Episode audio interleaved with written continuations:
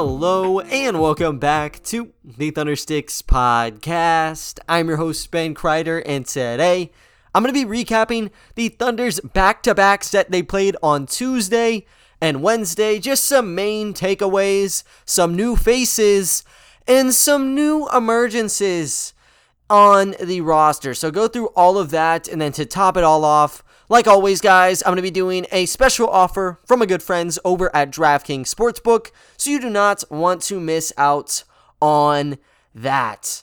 But, guys, leading into Tuesday's game against the Sacramento Kings, you had a lot of members on the COVID protocol list, six to be exact. Main ones being Josh Giddey and Jeremiah Robinson Earl. Others were Darius Bazley, Alexei Pokusevski, and you had a couple others that were also tacked onto the board. So they needed to find replacement players. And in the last pod, I mentioned it, gonna mention it again. Going into this one, they had three new pieces of artillery. They had Rob Edwards, Olivier Sarr, and they also had Scotty Hopson for the game. There was a report that Xavier Simpson was getting a contract that has not happened yet, so we'll see if anything materializes. As of right now, though, it looks like those three um, are those pieces. There's another one too, but he was not available for this game. So they suit up, get three members back, but they're still down three, technically due to uh, six guys being out of it. But they have SGA and they have Mike Wilks as the head coach too, because Mark Daigneault is gone, and then the man a step below him was also gone. So Mike Wilks got to be the coach. He actually played for the Thunder a couple games back in 09 10, I believe it was. So, first time in franchise history you got to see an occasion like that. And you go into the game and you just run it through your stars. SGA and Dort cook up the team's first 12 points, look like they're in contention. Uh, but then they started to dry up in the first, and then Sacramento really just started taking it away. They went on a 17 to 5 mid quarter run able to get up double digits at some segments here. And then they just were holding out hope for something. In the second unit for the Thunder, actually managed to do that. Had a 15 to 5 closing run for the Thunder. Gabriel Deck was actually kind of the main player you saw in the first quarter for the OKC Thunder because, you know, you have not seen the man for seems like 2 months now only time he's gotten more than 20 minutes was in the 73 point blowouts. So he is able to get in for the final four minutes of the frame. Ended up making a driving layup, and then he hit a corner three at the buzzer to make it just a two point game going into the second quarter. But more importantly, the Thunder were up two after it seemed like they really just ran out of their magic. So you go into the second, hoping to kind of continue did not manage to do that though. Sacramento was able to get a really big run, kind of held the quarter most of the time. They were up nine in the final two minutes. Luckily, the Thunder shaved it down with a 5 0 stretch, but OKC was down by four. Going into halftime, the main thing Sacramento was hitting their threes, OKC was hitting their threes. Really, everybody just had the same exact shot chart, and it all rested around that perimeter. So, as the Thunder were looking to kind of continue this heat wave going into the second half, it got completely stalled up. They had 12 consecutive misses to begin the frame. Took them five minutes to really get points. And in that time, the Kings were able to drop 12 straight. Put them up 16 points, and they were riding a hide horse going into the fourth. Thunder had a late push just like they did in the seconds, and just like they did in the first, actually with a 14 to 5 cap on it, but they were still down 6, 87 to 81. However, despite that, they were still in the game when quite frankly, it looked like they should have been out of it. You you missed 12 shots in a row and they only managed to get 12 points out of that. Oh boy, you're coming out of that really, really well. And then to kind of come back late and make yourself known was big time because it seemed like it would have been a 20 point outing or just blowout going into the fourth quarter, but it was not. Um, however, just like the third, when the quarter started, it just started falling apart for the Thunder. Three straight turnovers and five consecutive misses pitted them down 14 at the six minute mark, and there was nothing that they could do. The only thing they could do was just charge into the Kings players, hold out hope for foul calls, and get up to the line. And it somehow worked. Just point by point, the Thunder started to shave the Kings' lead down in the final two minutes. You're talking single digit ball game, going down to seven points, getting clutch stops to open opportunities for yourself. They were just bashing them on the interior. And, you know, for the most part, a lot of the foul calls happen to be foul calls. It was just about the slowest fourth quarter that I've watched, though. There was calls probably every 10, 15 seconds uh, in some cases here. Obviously, exaggeration a little bit, sure but the pace was just wrecked because everyone was just going to the charity stripe. The main one was SGA. He had 12 free throw attempts in the fourth quarter. OKC finished with 19 in that frame, and it got him in the driver's seat. They were just never able to blow by the Kings, though. Seven points was as low as they could get the margin, but they ended up finishing this game down 117 to 111, so technically they did chip it just a little bit more uh, was not meant to be though. So as a result of that, they moved down to 12 and 21. Really good first effort for Mike Wilks as the standing head coach. Did a really nice job with SGA and Lu Dort, just kind of giving them the spotlights. But a lot of the credit just has to go towards SGA, and I'll go into that in a second here. But the main fault in the Thunder's game Tuesday night came at the three. I mentioned it that they could not miss. 10 of 22 from distance is insane. They just went 1 of 10 in the second half from 3 though. So they completely chopped that part of their game away. And you know, it did work out technically because they did have that fourth quarter uh, run where they did give the Kings kind of that run for their money.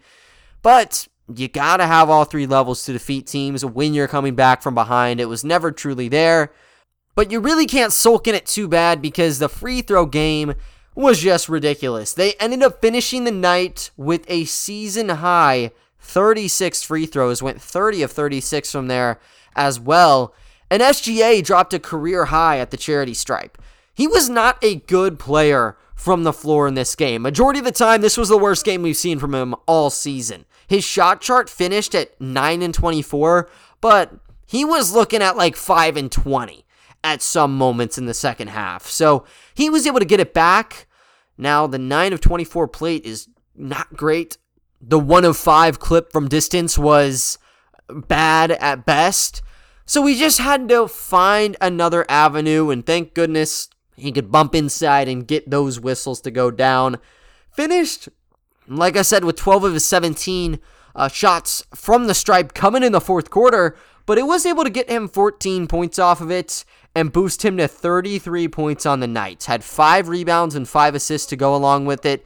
Truthfully, it looked like SGA was going to finish with maybe 22 to 24 points, but because of the kick he found at the basket, he was able to make it a contest at the very end. So it wasn't the worst game for him. Jeff Lee could have done better though from the floor. If he would have been able to figure it out, even on paint shots, because the paint shots weren't uh, weren't falling that well either. This would have been a 40 piece from him, and it could have turned into a Thunder victory. It's all right, though. You just can't kind of move on from that. Uh, and then you have Lu Dort, too, who was sort of in the same boat as SGA, where, you know, he started out the game excellent. He had eight of the team's first 12 points, and then he just flopped. He shot five of 15 in this game, two of six from deep, but he got to the line seven times, hit all seven, and when you look at the end stat sheet here, looks like Dort had a very good game. 19 points and 8 rebounds uh, were attached to his name. I think the most efficient player, though, had to be two way guard Aaron Wiggins. He plays 26 minutes in the starting units, drops 14 points and 5 rebounds. Three of those boards came offensively, and one of those came off of a putback slam.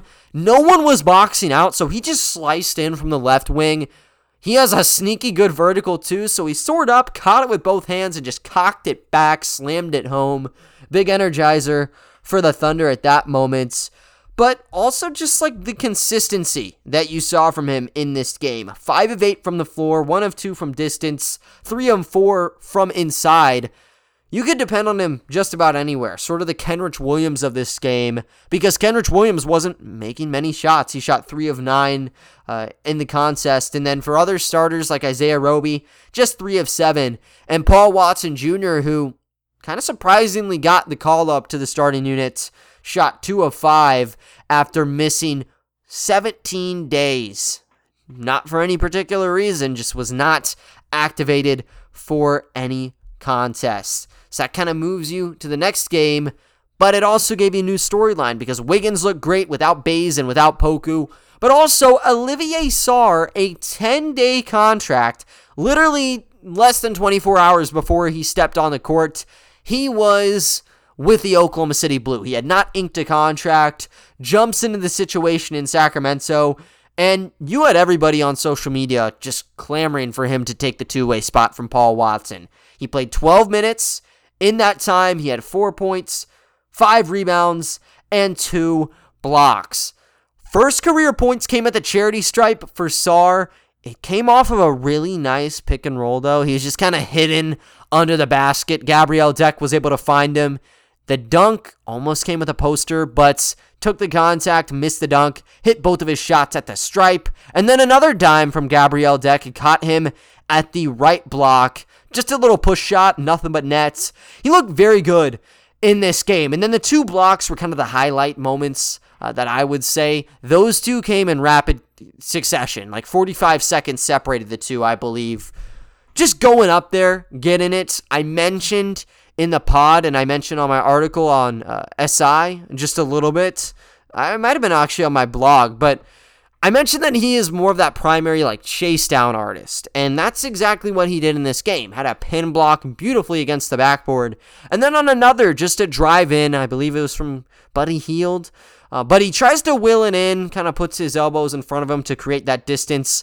Got just evaporated by Sarr. Seven footer, 240 pounds, not going to let it slide. Just a straight rejection. So he went into Wednesday's game kind of on a little bit uh, of a momentum there. And for some of the others, exact same story. So I'll go into Wednesday's game in one second, but first, I want to let you guys know about my good friends over at DraftKings Sportsbook. Hockey fans, DraftKings Sportsbook, an official sports betting partner of the NHL, has a no brainer offer that'll make you a winner once any shot gets past the goalie.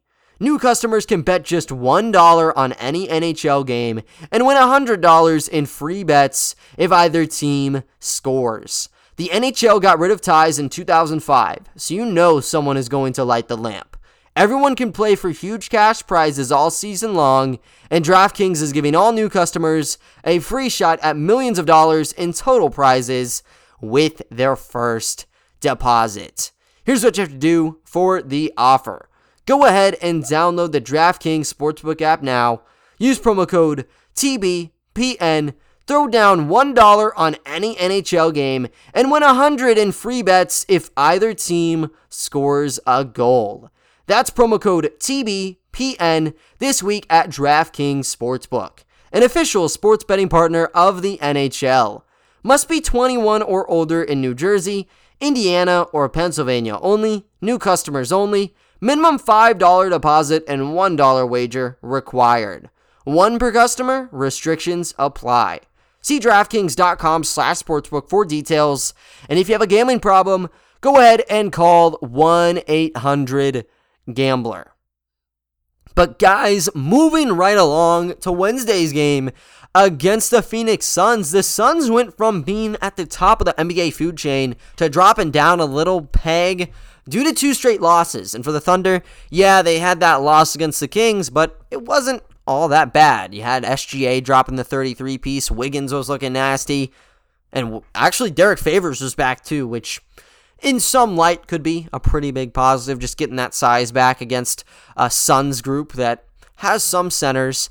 Ayton was not playing in this game though, so that makes Favors even more of a valuable asset. On the flip side though, for the Thunder, they arguably took the bigger hits. SGA was listed in the starting unit, and then he just got plucked out. Game time decision. I believe it was an ankle injury that took him out from play, but it left a void in the starting unit. So Ty Jerome, former Phoenix Sun, got the call up. He was the starting point guard for the roster. Lu Dort was there at the two. Paul Watson Jr. at the three. Also had Aaron Wiggins at the four. And rounding it all out, Isaiah Roby was there at the five. So a lot of different players who don't get that many minutes got to play. The only mainstay was Lu Dort's heading into the contest. And when you began this game, the Phoenix Suns showed why they are a top dog in not just the conference, but the league in general. Take a 33 to 23 lead through one frame here. Had the usuals. Chris Paul was out there, Devin Booker was out there, and the Thunder, they just could not take the blows to begin everything. Now, they shot well from the field. They shot 10 of 20, clean cut 50%, but they went 0 of 8 from distance. And then for the Suns, they shot 5 of 10 from distance, 13 of 25 in all. And Devin Booker was already up to a baker's dozen in terms of points. Aaron Wiggins was looking nasty. He had six points already, but that was about all that you were going to find in the first frame. So going into the second frame, OKC, they started to get a little bit of rhythm. They kept it in single digits, win in a halftime down 60 to 52. And all things considered, when you're playing a Suns team that, yeah, they don't have DeAndre Ayton, but they have all the pivotal pieces, that's a net win, in my opinion. And you're getting guys in that typically don't get to see any types of play. So it makes it even better, makes it look good on Wilks, too, who had to step in for the second game. And you started to see a little bit of stuff gelling for the Thunder, outscoring the Suns by four in the second quarter. And then in the third quarter, they were able to get even more going in their direction, outscoring 29 to 25. And you're thinking this game could go the distance. You're going into that fourth frame, and it's only a four point deficit for the Oklahoma City Thunder. Now, in the fourth quarter, you started to see some punches being exchanged by the Suns. They started hitting some threes here and there, and it looks like they were going to blow this one into double digits. But OKC started to chop it right back down. They had the game down to six in the mid portion of the fourth quarter. However, they could not keep it going by the end of the horn. Kind of stagnated in the final three, four minutes. As a result, the Phoenix Suns just went on a rampage. They were hitting anything that they looked at blew this one out of the water. They took the game by 18, 115 to 97. Really doesn't project how the game flow actually was because if it wasn't for that late push and for the dry cold spell uh, that you saw from OKC, this would have been a single digit game. And it just goes to show that these guys are always fighting. This was what it was like last year when SGA was out with plantar fasciitis. They would hang around. Did they always get wins? No, they lost the majority of them. But you would start to see moments where they were keeping everybody on their heels. And for the Phoenix Suns, you know, it's one of the premium teams. If you're able to swing with them for 45 out of the 48 minutes, that's a pat on the back. And honestly, that might be seen as a moral victory. That's how I'm going to take it for Wilks's crew. When you look at the actual game and you look at some of the key moments that I really enjoyed, I like the back like two, three minutes of the game. And this is when the game was pretty much over. And I mentioned it on my Twitter. Um, but Rob Edwards and Jalen Hoard did not get to play during this game. They were literally in the second row. There were two rows for players, I guess, due to them having more uh, than usual. But they had Jalen Hoard and Rob Edwards in the second row. A Gatorade tub was on the right side of Rob Edwards as well. And it looked like they were not going to play. Olivier had his 12 minutes on Tuesday. Scotty Hopson surprisingly played a decent amount of minutes, but you never got to see 25 or Jalen Hoard kind of got to trip up on his number there, but both of them didn't get to play until the very end. And Wilks called a timeout with about two minutes left, threw them out there. They didn't score. Uh, I know Edwards did not score, but it was still good to see them get their opportunity. You know, for some, it's seen as throwing the towel. Lu Dort, he had his three point streak snapped. I think it was up to 46. But the way that I view it, this was the correct move to put in those guys late. We don't know what Friday and Sunday hold in terms of games. And if it's close, and if guys like Josh Giddey are back, SGA being back, those minutes are going to get taken up quickly, and I don't know if they're going to get their opportunity. So you got to give them time. Luckily, they had the time, and their kind of moments uh, happened to be realized. Their dream of playing in the NBA came to fruition, and I'm very excited that that was able to occur for them. Hopefully, we get to see more of them, though, because, you know, getting two minutes in garbage time really is not the best sample size. Going into players that had bigger sample sizes, though, player of the game honors goes to Aaron Wiggins once again. He's been a darling in the last three games, averaged 20 points across those. This time, he had 22 points and 8 rebounds, 10 of 19 from the field, 1 of 5 from deep. That's not great because he was seen as a catch and shoot piece going into the NBA draft, but he's really just unlocked himself. His confidence is at an all time high. You're starting to see him just pull up whenever he feels like it. There were a couple heat checks he had from distance. And then slashing inside too, man. He's he's very fun to watch. Just like in Tuesday's game, he was able to haul down some offensive boards, had two of them, and the leaping ability was surprising. I remember looking at his tape for the Terrapins.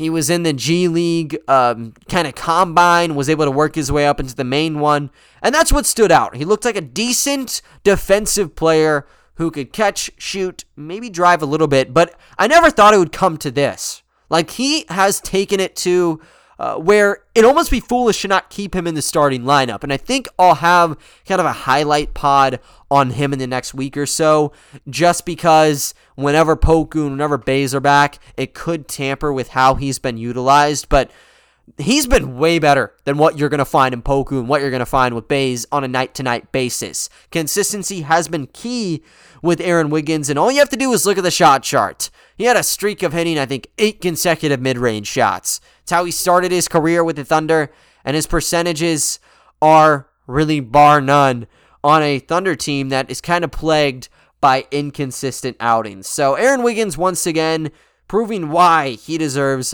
long-term minutes. He dropped 38 minutes in this one and he's still on that two-way contract. Will he be converted soon? Don't know. Does he deserve it? Absolutely. Just kind of comes down to paychecks and comes down to if OKC believes there is a better option uh, somewhere else for a two way, just because the two way contract is essentially a one year contract, just at a clearance price, a very big price cut uh, when you get that. Ty Jerome actually led the game in scoring, though. That was a very nice surprise after kind of being just relegated to a bench position where sometimes he wasn't even playing. When Tre Mann is out there, you would see Ty being the fourth option. And Teo gets in the mix on occasion. It was good to see him kind of spread out his wings. He got 35 minutes, set a career high with 24 points, 9 of 22 from the field, 5 of 6 from the line, 8 rebounds, and 5 assists to bode with those ones. The only real downside to Ty's game uh, came at the three point line, though. One of six. This is typically a player in Ty Jerome where he's not going to shank many threes. That was his forte last season, shot above 40% from there, and was hitting limitless range threes. This time he was getting the same looks as usual, they just were not dropping.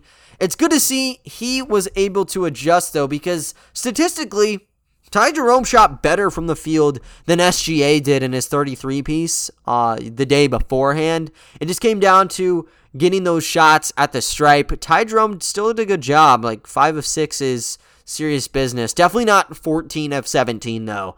Um, but it was good to see Ty really just be a primary scoring option when typically he doesn't have the ball in his hands and he's kind of just hanging around there never able to post the consistent stat lines he kind of became accustomed to last season.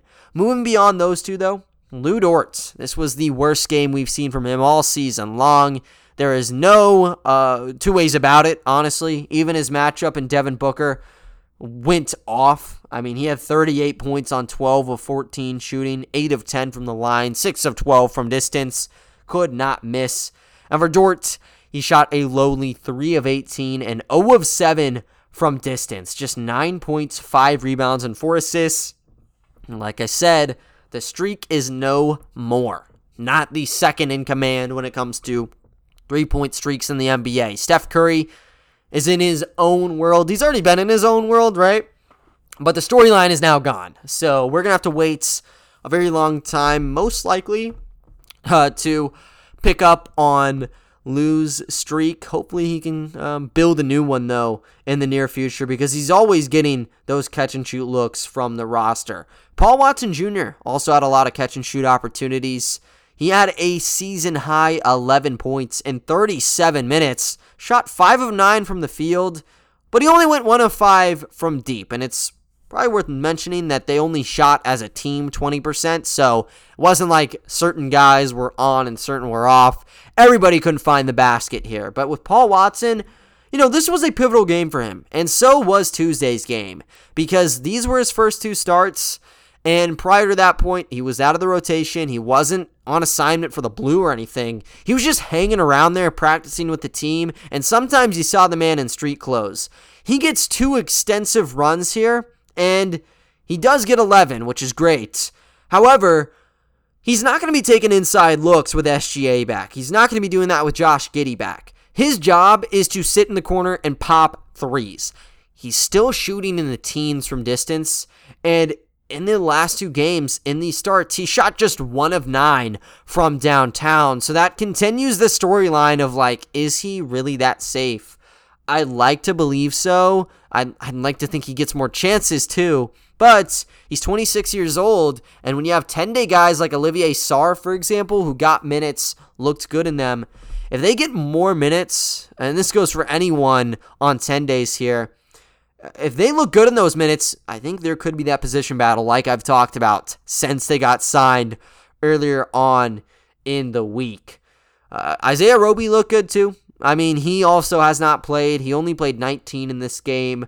Had 10 points and 3 boards, 4 of 6 from the field, 2 of 3 from distance.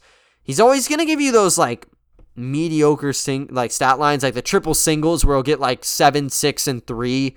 Great player. Uh, it's just about finding those minutes, and he hasn't been able to get them consistently uh, because of Jeremiah Robinson Earl. That's sort of the main reason. I think when JRE returns too, it's going to stay that way. It's part of the game. They don't have a lot of minutes to allocate, so someone has to get the short end of the stick. Even though Roby more than deserves it, he gets ousted more often than not. Same goes for Teo. Played 18 minutes, 104 shooting, it's been a rough, rough season for him. Sophomore season has given him those jitters after being the main minute leader last year. Hope it he kind of returns to earth and is able to find his rhythm because he's a very talented passer and he can get those floaters to go when he is really feeling it. Just was not his day though. Mike Muscala had 13 off the bench in 15 minutes. Same old, same old with him. And Scotty Hopson got to play 18 minutes four points to his name, hit a pull up mid range, which is really what he is known for. That happened to be his first career NBA points, and it gives you a good story to talk about heading into Friday's game against the New York Knicks. That's going to be a New Year's Eve game for the group. Scotty deserved this. I mean, he's been playing professionally for 10 years, 15 different franchises. You're talking EuroLeague, Liga ACB, NBL even playing in China for a little bit. Uh, now he's here, finally getting that opportunity. He didn't look amazing in the minutes. I'm not gonna lie. He ha- he had two turnovers in the stint, and he really wasn't able to create uh, the driving lanes he's kind of gotten used to in the G League. But you know, for him finally getting on the stage and getting one to go probably means a lot. Just because even before this, he's always been on the cusp of NBA play. Only had three appearances to his name, though, and has never hit that field goal. Gets into this one for game number four and drops four. So now he's averaging one point per game in his career. So there you go. Hopefully, Scotty plays. Hopefully, Olivier gets to play. Rob Edwards and Jalen Hoard have not played, uh, outside of obviously the one minute and 50 seconds they, they ended up getting. Um, but, you know, with the Knicks and you also have the Mavs upcoming, potentially that could yield some back of the bench minutes. I think they um, deserve those. But with SGA back and Giddey back, it may not be uh, an 100% guarantee. We'll see though. Those are two really good games upcoming in the schedule. If you guys aren't able to watch the New Year's Eve game, I have you covered on SI Thunder. I will have a game recap shortly after the conclusion of that one. And then I'll have a pod, of course, just like always. So make sure to stay tuned for that. But other than that, though, guys, that is going to do it for today's episode. I thank you all for listening, and I will talk to you all next time. See ya.